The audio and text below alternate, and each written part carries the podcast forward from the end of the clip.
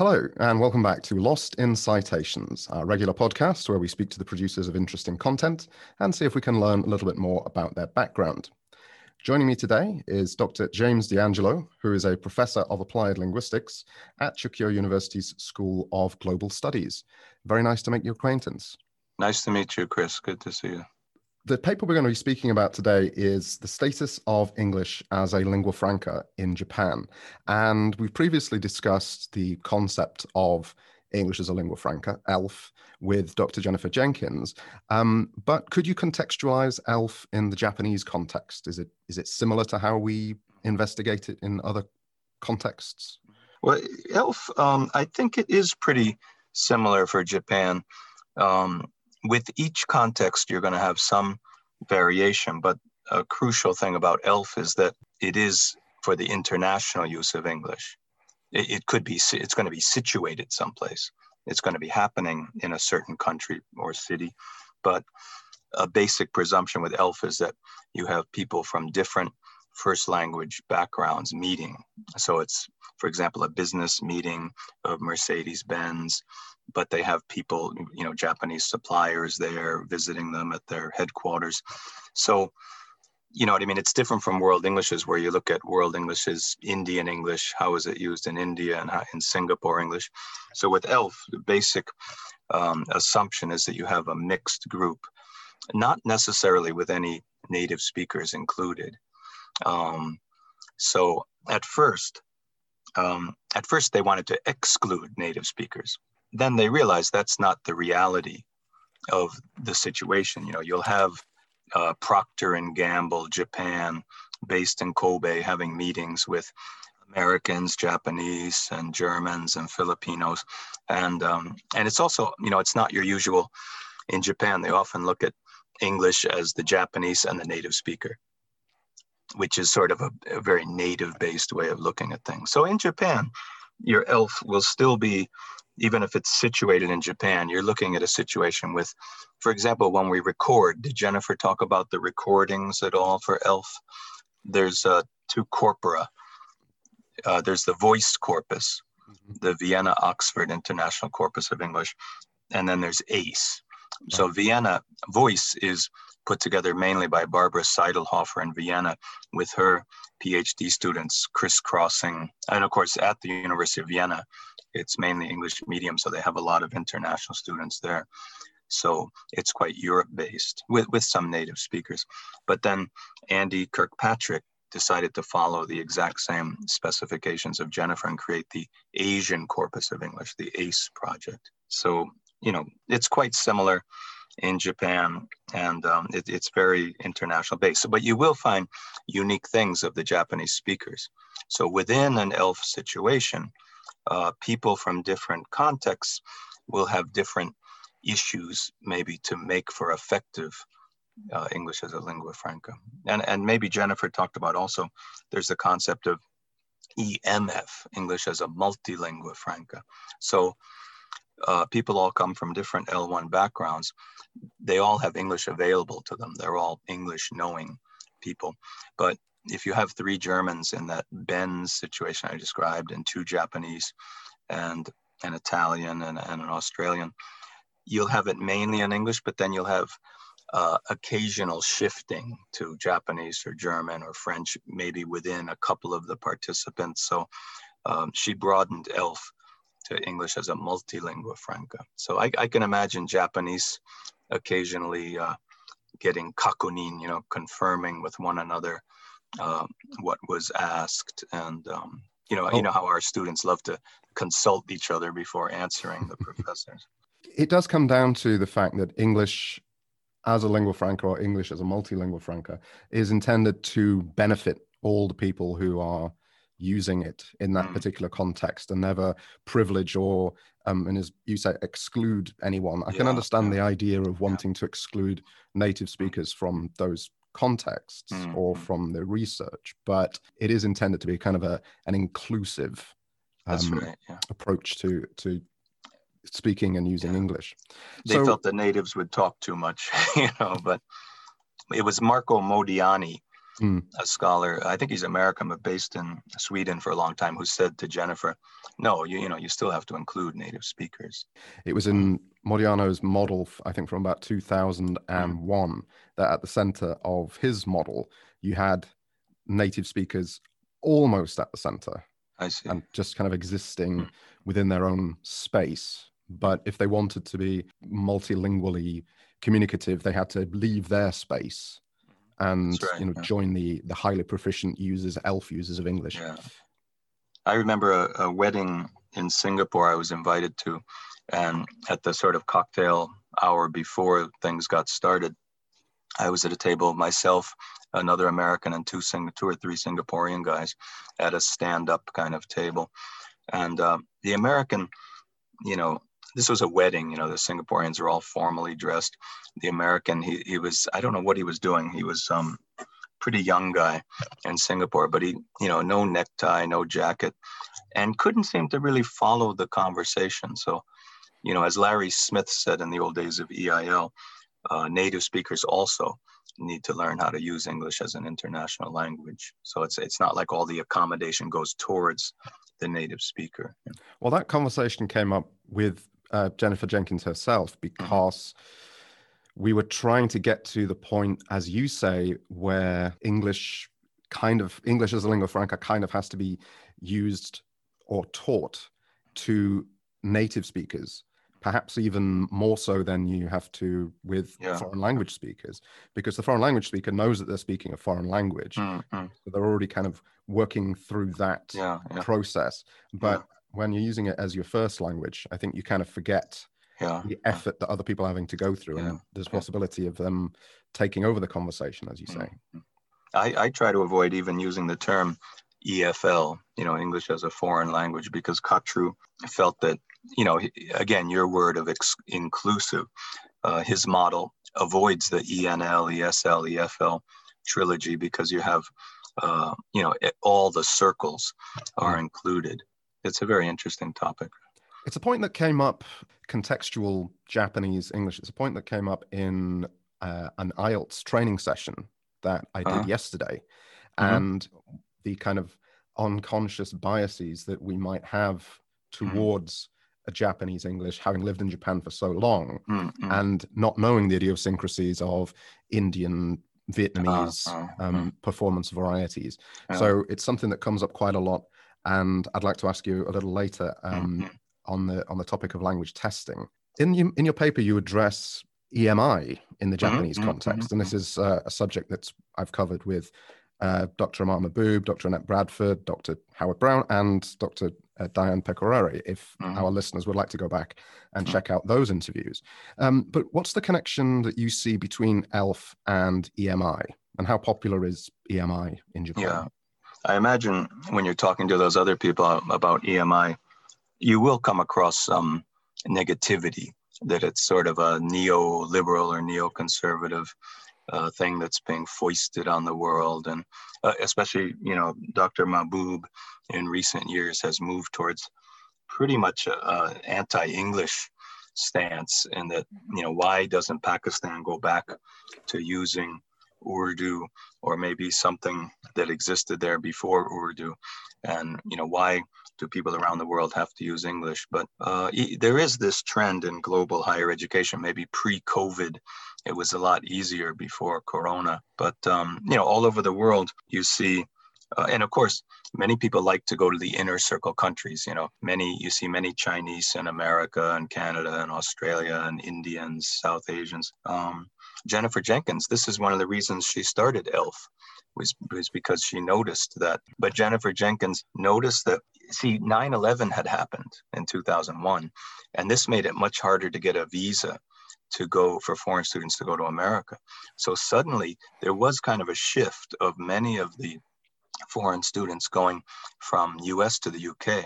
Yeah. And at Southampton, she started noticing, as Larry Smith noticed in the 70s, he was at the East West Center. He was head English teacher at the East West Center at mm. the um, in Manoa in Hawaii, and he said, like you said, uh, he had some trouble, or the students had some trouble understanding the American, but he hmm. noticed all these Asians from so many different countries understood each other so well. But when you look at EMI, um, certain countries, for example, Holland or Sweden or Norway or Denmark, I think the majority of graduate level education is conducted in English and a lot of undergraduate level. Germany is similar, Austria, where Barbara Seidlhofer is from. And then see the expanding circle, you know, the, especially within Europe, Northern Europe is very, very good at English. Southern Europe, Greece and hmm. Spain mm. and lags behind a bit. But you, if you look at the ELF literature, you will see people like, I think, Paola Vettorel have programs going on. And so Japan is probably one of the places with the least amount of EMI. But within Japan, we have, um, I think, Asia Pacific University, Ritsumeikan in mm. Kyushu is the main program. And then Waseda has something called, yeah, at Ritsumeikan, it's 50 50. It has to be 50 and 50% international students. Yeah. Waseda has their big Kokusai Kyoyo uh, School of International Liberal Studies. And so we're just trying, we have a little boutique major called Global Liberal Studies, which is 20, a cohort of just 20 students each year. And um, an interesting thing too is within our department, for those who are sort of anti-English, within our department, we have six majors, and one is called uh, plurilingual pluricultural studies. So if you go online, any of the listeners, to um, just look up Chukyo University School of Global Studies, you'll find my GLS major, Global Liberal Studies, with the website mainly in English. But if you look at the other majors, there's two gakas and six senkos. You know, one gaka has four senkos, one has two senkos. But you'll see this uh, major in plurilingual pluricultural studies. So Professor uh, Nomura, who's kind of the he's the brains behind the whole. What happened was World Englishes, College of World Englishes, and College of Liberals, uh, Kokusai Kyoyo, mm. uh, International Liberal Studies, combined into a larger school.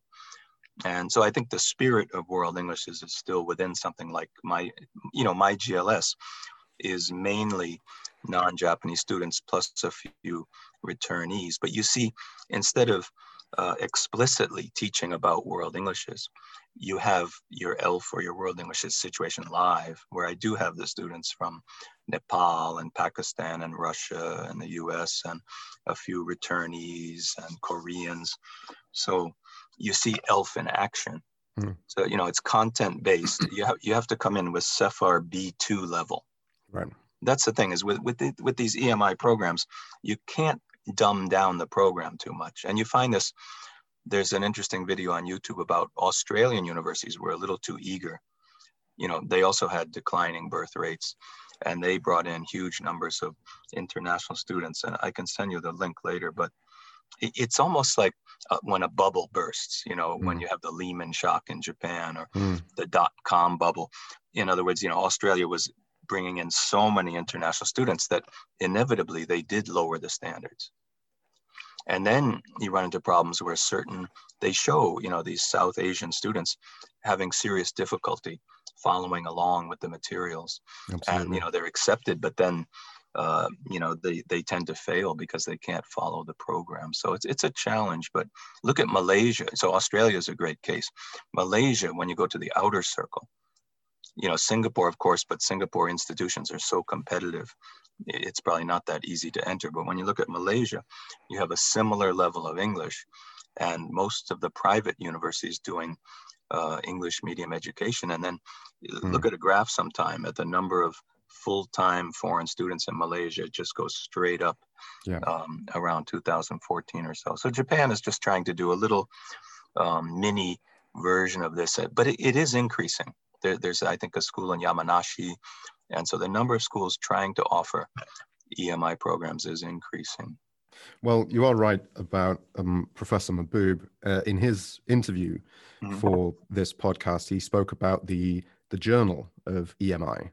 Oh, I journal see. of EMI that's coming in 2022. Oh, so it's just starting up. Huh? And he was he was very negative in his opinion of it. Mm-hmm. Um, and also, it's it's quite uh, interesting that you you bring up APU because um, have you ever visited the campus? No, I'd like to go. Yeah, I've I've met a teacher from there, but I'd like to visit.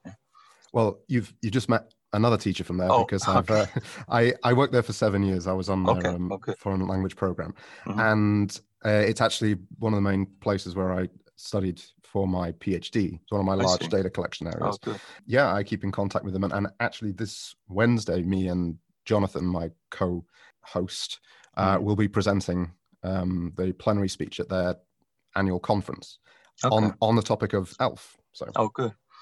you talk about uh, in your pa- in the paper you talk about uh, your students um, seeing the reality of world englishes through the programs that we've been discussing um, but that teachers of english are less confident due to their lack of native like Yeah, english as you note Yeah. uh, and also in the paper you give a good background to the history of english in japan Mm. and because it was seen very much as a, as a foreign language and, and something uh, that was controlled outside of japan Mm. that this kind of prescriptive or looking at external models of english beyond exposure to elf beyond oh.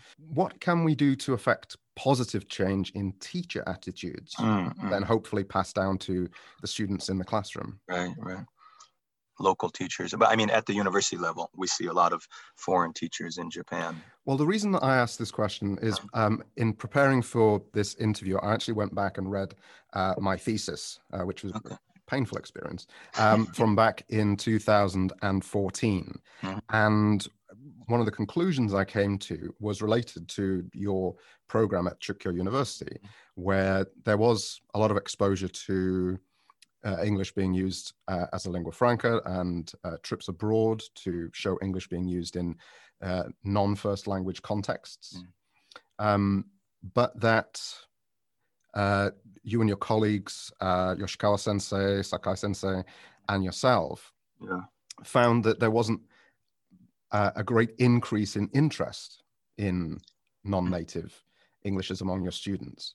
And uh, Ah, the conclusion I came to was that maybe this uh, use of ELF should start earlier, should Mm. start in middle school, high school. Mm. Um, so, do you have any thoughts about that? Um, well, we, we're kind of dealing with two issues the sort of changing attitudes among um, the faculty and the students, and starting it early, maybe three issues. Um, for the Japanese students, um, well, let, let me, for the Japanese students, see, the thing is, when you still have 90% of your skills classes taught by imported native speakers, and you know, these are expert teachers. They're excellent teachers who've been here a long time, often traveling from one university to another in the morning and the afternoon, teaching 18 classes a week. I'm sure you've seen those kind of people. They're they're very good and they have it down kind of pat. They know how to get the Japanese students to um, activate their English and you know experts at group work and things like that. But when you still when that's what's in front of the students, Mm. and then the Japanese faculty are just teaching reading classes, mainly in Nihongo. Yep.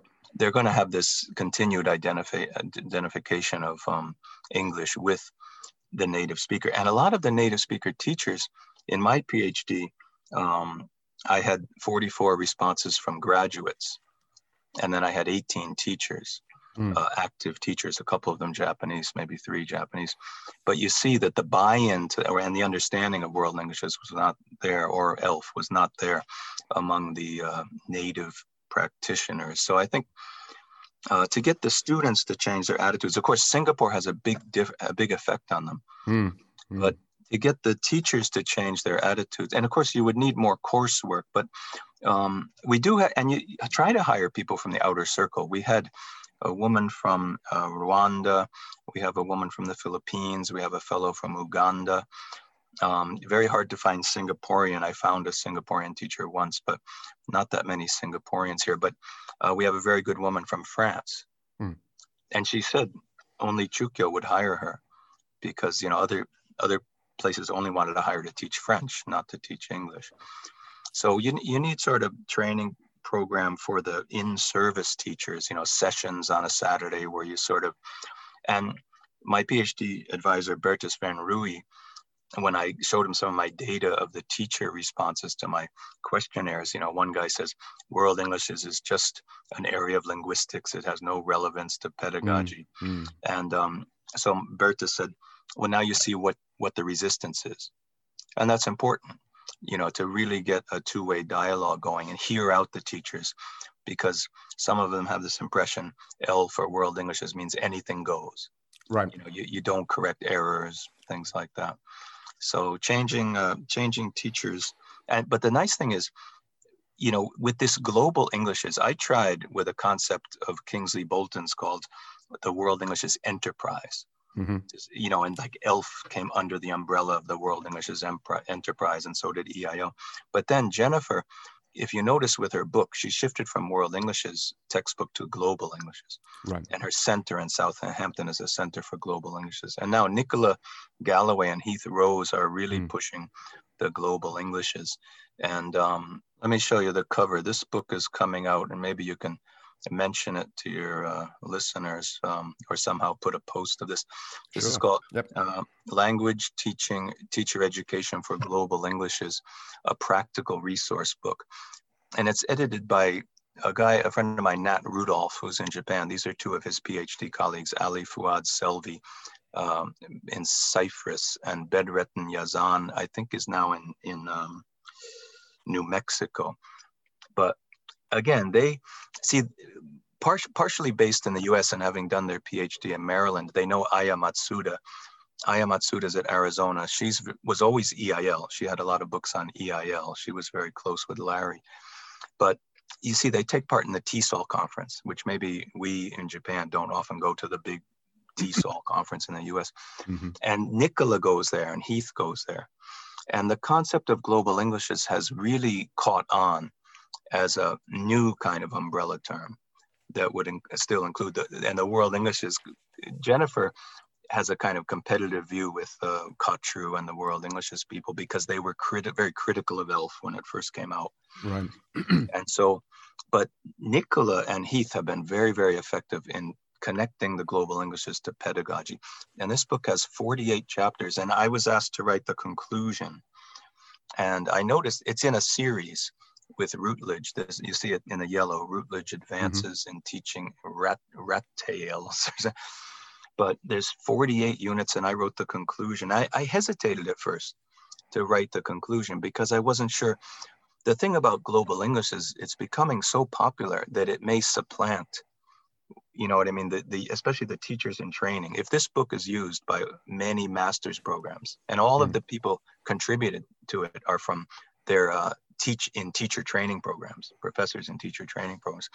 If this is used widely globally, even though they say World Englishes and EIL and ELF are under this, you may see global Englishes sort of replace those other terms. So I, I actually was in a quandary if I should write the conclusion or not. But I was very impressed with the uh, chapters, and there's something good in here on testing. We'll talk about later. You mentioned, hmm. but uh, you know, with these kind of things coming out, when you talk about not the in-service teachers, but the the future teachers, you you see a lag, but you see this these ideas definitely coming into the teacher training program. So.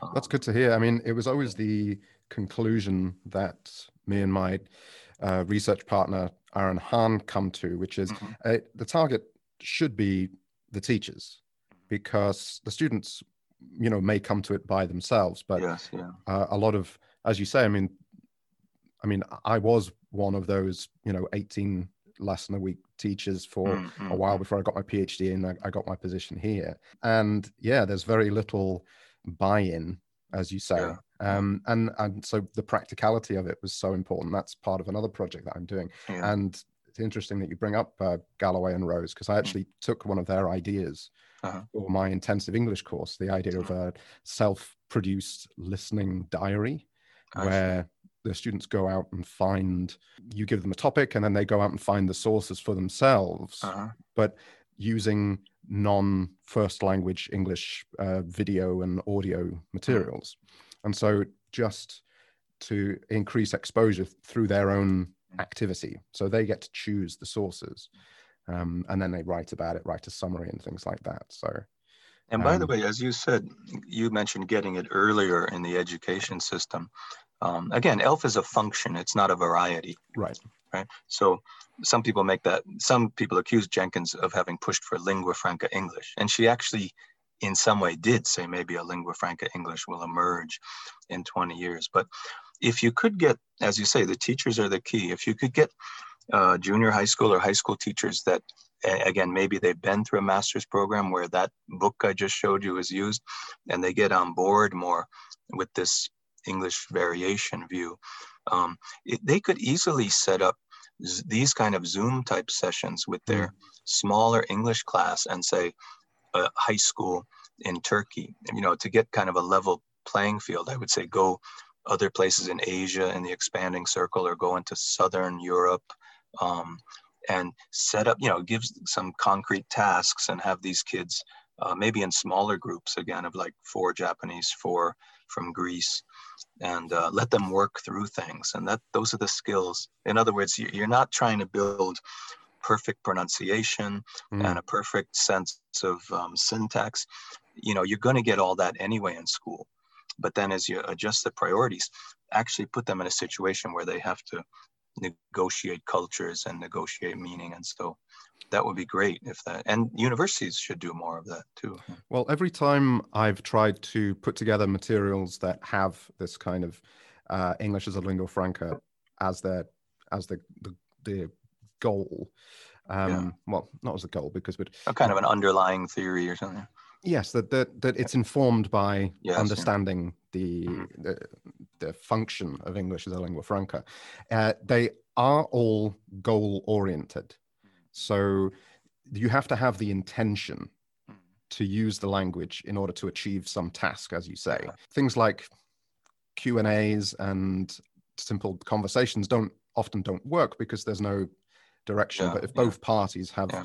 uh, a goal, then they have an intention to to complete it, and that's when form really doesn't matter hmm. because mm. it's the function, it's what you're trying to achieve together. Unless the the form they're using is not getting the message across, then they again then they need the strategies to say things in a different way you know to and so maybe the form improves because they go back to something they know better you know yeah, we always focus on goal orientation mm. and then try to tease out those negotiation mm. strategies as Canagarajah calls them show the students that if you're if you're achieving an aim then you it's a positive use it's empowering them yeah. i think the task makes it kind of a high stakes communication and you see with elf the people who do business elf mm. and see um, I'll try, I can't come of her name right now, a German elf scholar.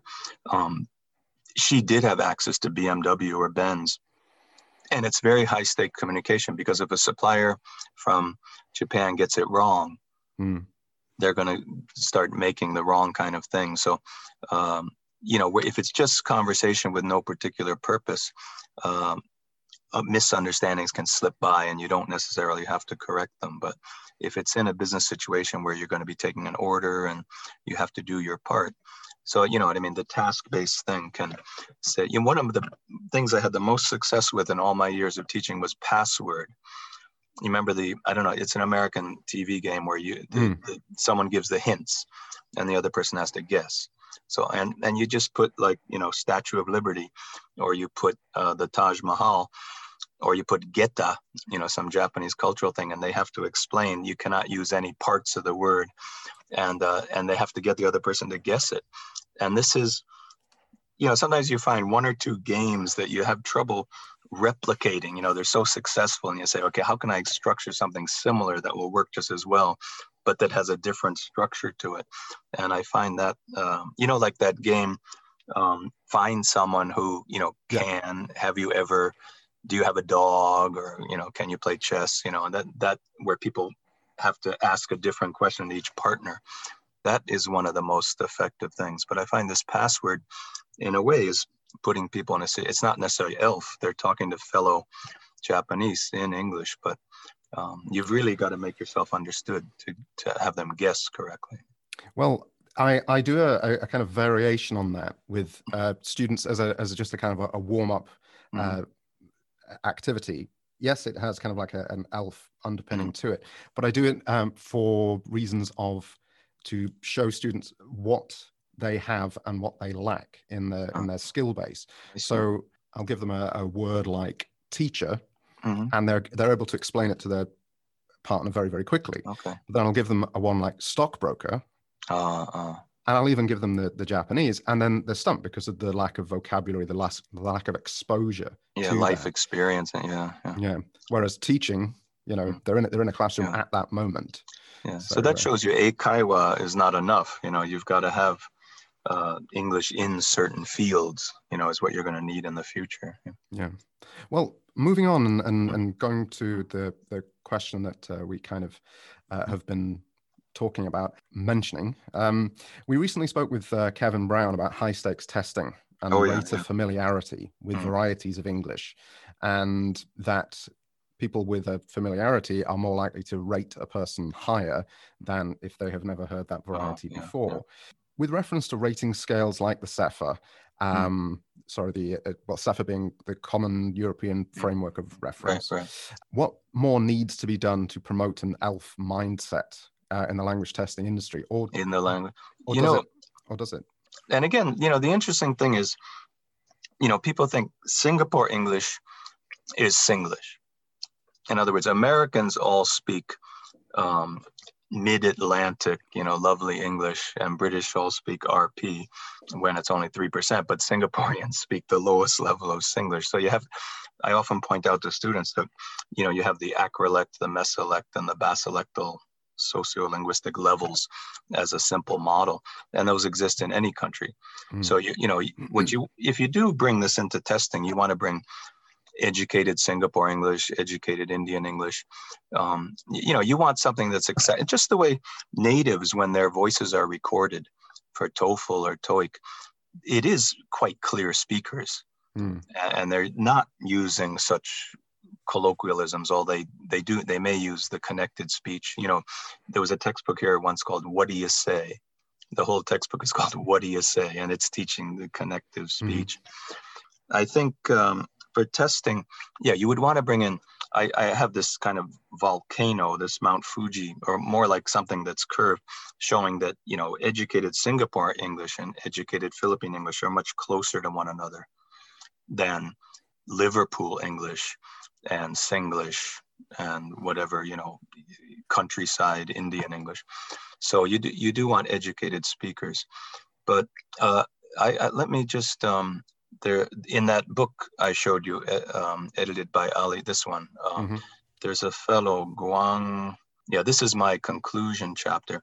Have you heard of Guang Wei Hu? Let me make this bigger. Yes, I've uh, I've quoted their work on on numerous occasions. Yeah, so I think this is that this is one person, right? But when you say they, maybe you mean he and his co-authors or or Oh, uh, uh, yes, uh, Professor Hu and and, uh, and other. co-authors. Yeah. But I, I was so impressed. You know, in a conclusion, you can only write so much. You know, so I have a section called the value of. You know, there's 48 chapters, so I pick out five or six chapters after I talk about some general things. But he says, um, what I say here is, uh, one of the most impactful contributions is Guang Wei Hu's theoretical chapter on assessment. His expl- explanation of the weak and strong approaches to incorporating a global English's approach to proficiency tests such as IELTS, oop, missing an S, IELTS and TOEFL is very accessible and easy to envision, thanks to his applying those terms we are familiar with from the SAPE. So in a way, Hmm. again, maybe a weak version of, of ELF or global Englishes could be incorporated in the testing. In his rejection of both those band-aids, his proposal for a new type of functional testing based on what students can do. So here's your uh, CEFR type Yeah. thing, you know, talking Mm. about, you know, the, the functions. And do you know, Kachru's advisor in Edinburgh was um, Michael Halliday, Mhm. the father of systemic functional grammar. So, you know, moving from Chomsky uh, towards a more functional view of language, you know, this is what where Kachru started out before he wrote about Indian Englishes. So I think not only you know not only from a listening perspective of different varieties but also making and you know a common criticism of tests even in america they'll say the sat is too based in the white middle class culture you know it was um, mm. who's my friend in new york uh, Le- Labov, Mm. uh, was very critical of standardized tests and the way of teaching in america because inner city new york um, African American children uh, culturally were not, you know, it even said sofa. The question mentioned sofa, and they called it a couch, right. and they didn't know what the question was about. So, you know, but I think if you can uh, make, you know, have these certain, again, like tasks, you know, have these certain mm. things where whether it's a speech act or something like that, and students, you know, you could have I don't know if you could incorporate a short answer. Maybe there could be a selection. In other words, it could still be multiple choice, mm. but instead of a pure test of grammar or or um, vocabulary or things like that, it says, you know, it gives you a little story. You're in a certain situation. What would be the best way to respond to this, or what would mm. be hmm. the best way to request something? And it gives some choices. Okay, so I think it. I think he's one of the best, really, with the testing. Yeah. Uh, so what the students can do rather than what they know. And you see this on our syllabi. You notice in Japan, right? We're supposed to make it nani nani dekiru. Yeah. What people can do. We're not supposed to say what you will learn. So I think um, you may be one of the best. It's interesting because, like, talking about the idea of artificial constraints, mm-hmm. and you know, like you say, with password, so you can you can explain what the person does and how they do it. You just can't use the word, or you, you so you yeah. constrain their. Yeah. Um, when we were talking about English as a lingua franca in mm. my intensive English course, which is kind of a, it's kind of an EMI. It's kind of a partially partial EMI because it's not CLIL sort of. yeah, yeah, yeah. And I said, can you think of any examples of where this goes on? And I don't know if you watch Japanese TV show called Itte Q. Uh-huh which is pretty uh, popular. Tell me a, a, little bit about it. Well, there's a popular character on that, and he, he and he does a, an activity from time to time. His his name is uh, Degawa, and Degawa.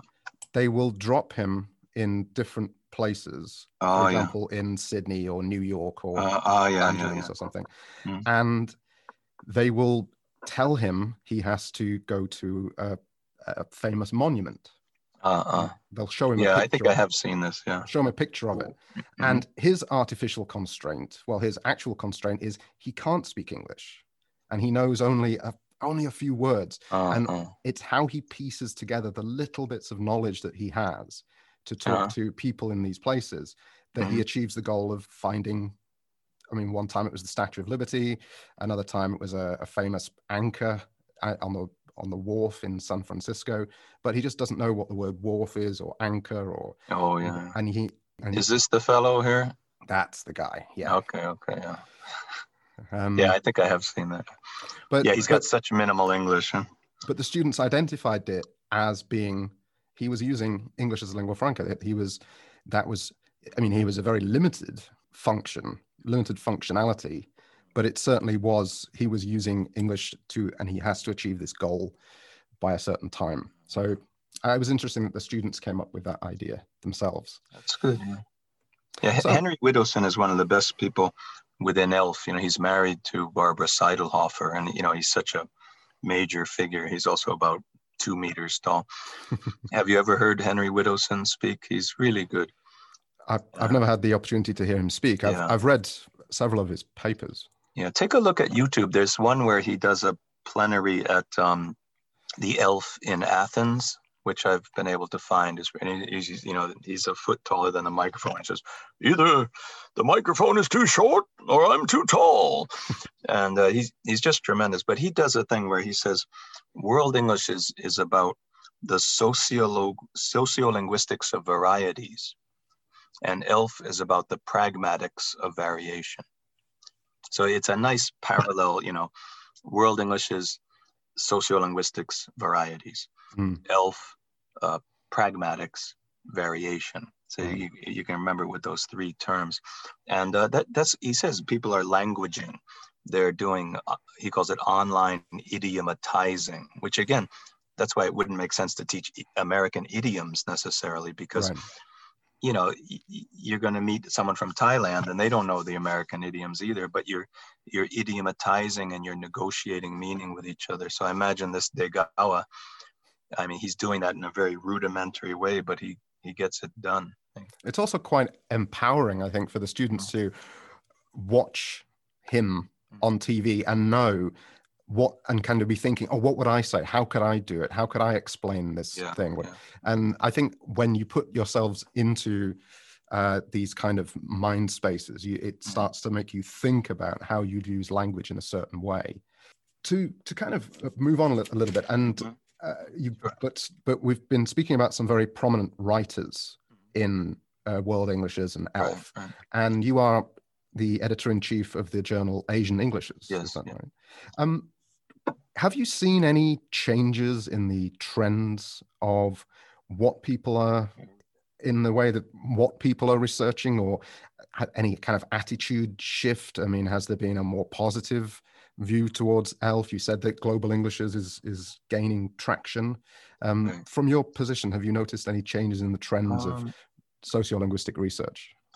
One, it's interesting that, you know, Professor Nobuyuki Hino of Aoyama University founded Asian Englishes. He also founded uh, JAFI, the Nihon Aja Eigo Gakkai, Japan Association for Asian Englishes. But, you know, he still gives it that World Englishes type title for the journal Asian Englishes rather than the Asian Journal of ELF or something like Mhm. that. So uh, if you look, you know, in the back, uh, or if you look online, you'll find um, our, it's kind of small here, but you'll find the aims and scope. Mhm.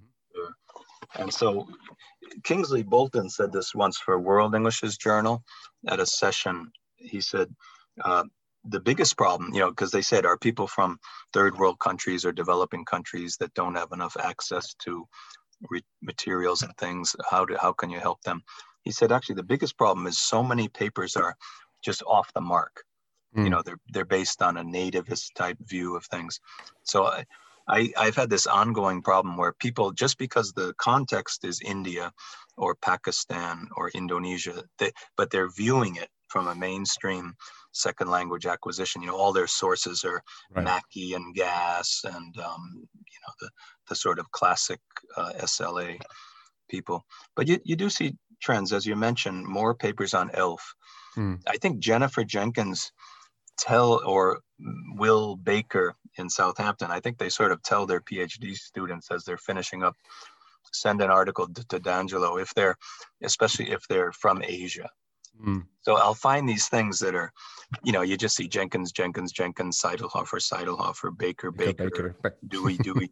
and yeah, I kind of, and I found one of those that, um, in terms of grammar, it needed a lot of work. And, and the academic register was good, but the usages needed a lot of work. And it was from Indonesia, but very well thought out. So I, I rather than putting it out for review, I sent it, I rejected it, and I said, look, get, and you, I never say get a native speaker, get a native check, as I say in Japan. I just say get someone who's more experienced with international publishing to have a look at it, and um, you know polish it up a little, because again, you know, for example, Indians write really long sentences. There are uh, contrasts you see in in style of writing, and I don't bother. I don't mind those kind of things or somewhat unusual usages, but you know there still are errors and mistakes and, and you you know you, you find those in the abstract. You know the person is going to have some trouble. So in order to sort of develop these scholars and you see you see from the references that they're using the kind of paradigms that we're informed by.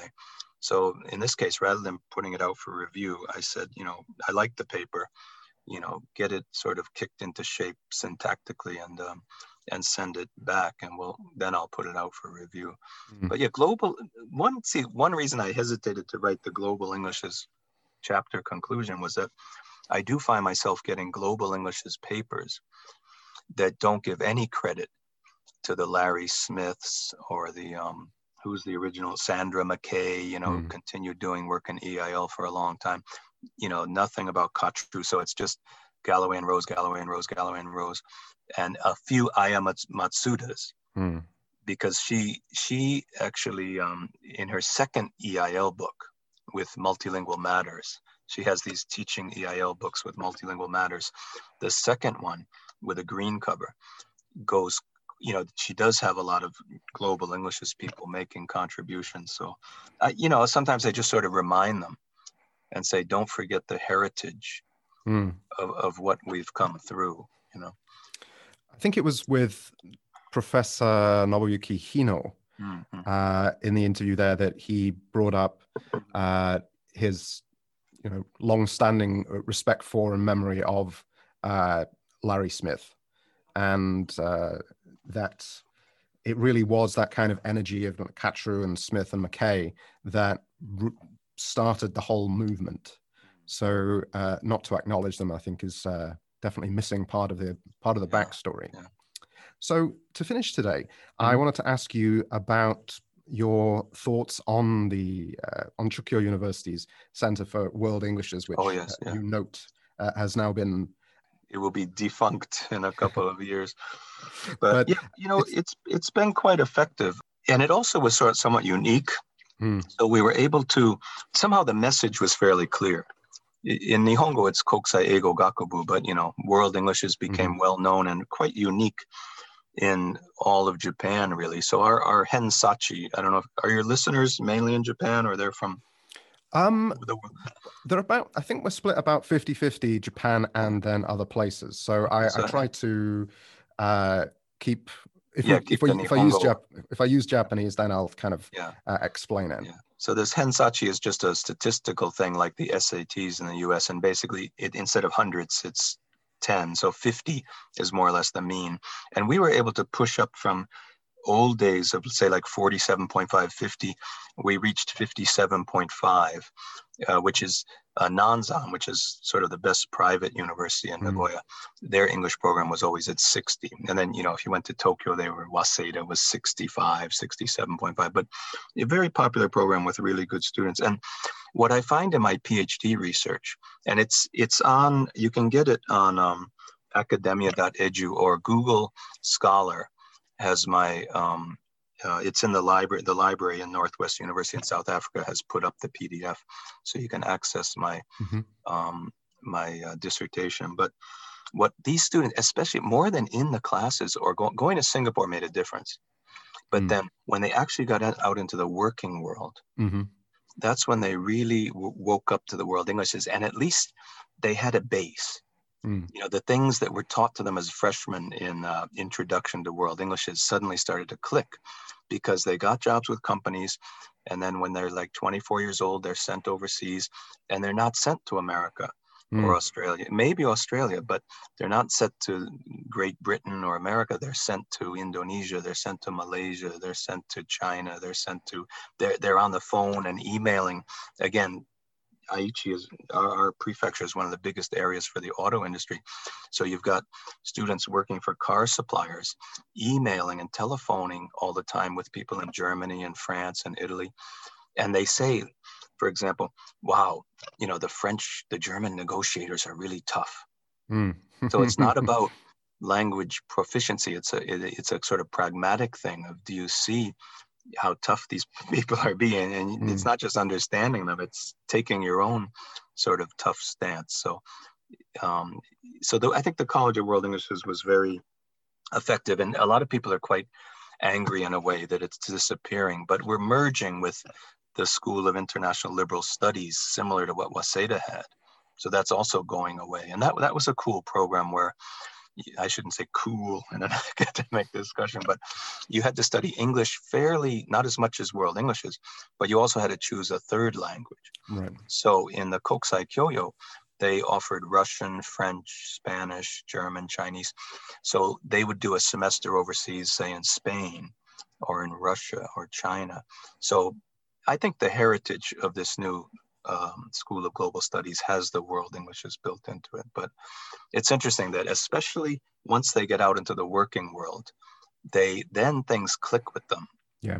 It, whereas the person who came out out of an Eibei program, like a, an England and America focused English program, hmm. would say, "Boy, those Singaporeans, their English is terrible. I just can't understand them." So at least our students have the and but they don't realize the Singaporeans have a much broader vocabulary in their right. field, and the Indians are incredibly proficient.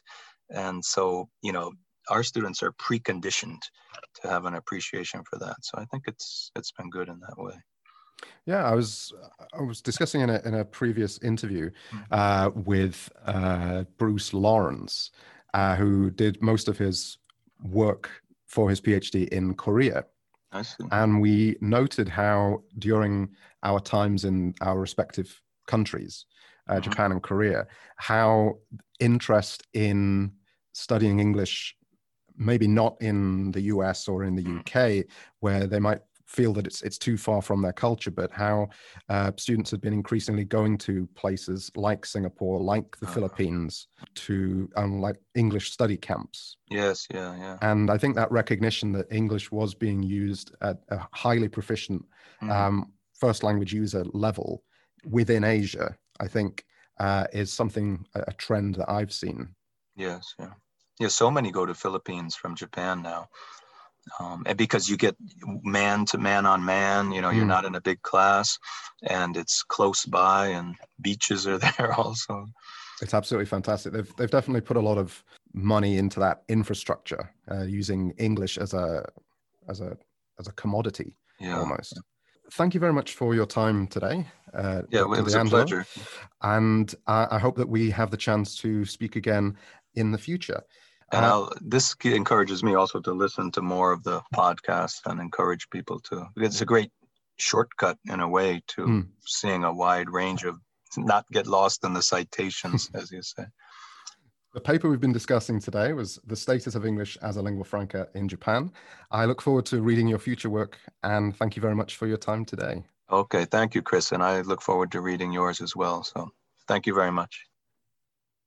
Lost in Citations is an audio journal that invites you to contribute your own interviews. If there's someone whose work you cite regularly and you'd like to hear more from them, then please feel free to arrange your own interview and submit it for consideration. For more information, go to lostincitations.com, where you'll find our guide for contributors. What we ask is you submit a five minute audio sample before the interview so that we can help you with any audio quality issues. Then you can go ahead and record 45 minutes to an hour and submit it at lostincitations at gmail.com. If you'd like to support the show, we have Facebook, LinkedIn, and Twitter pages.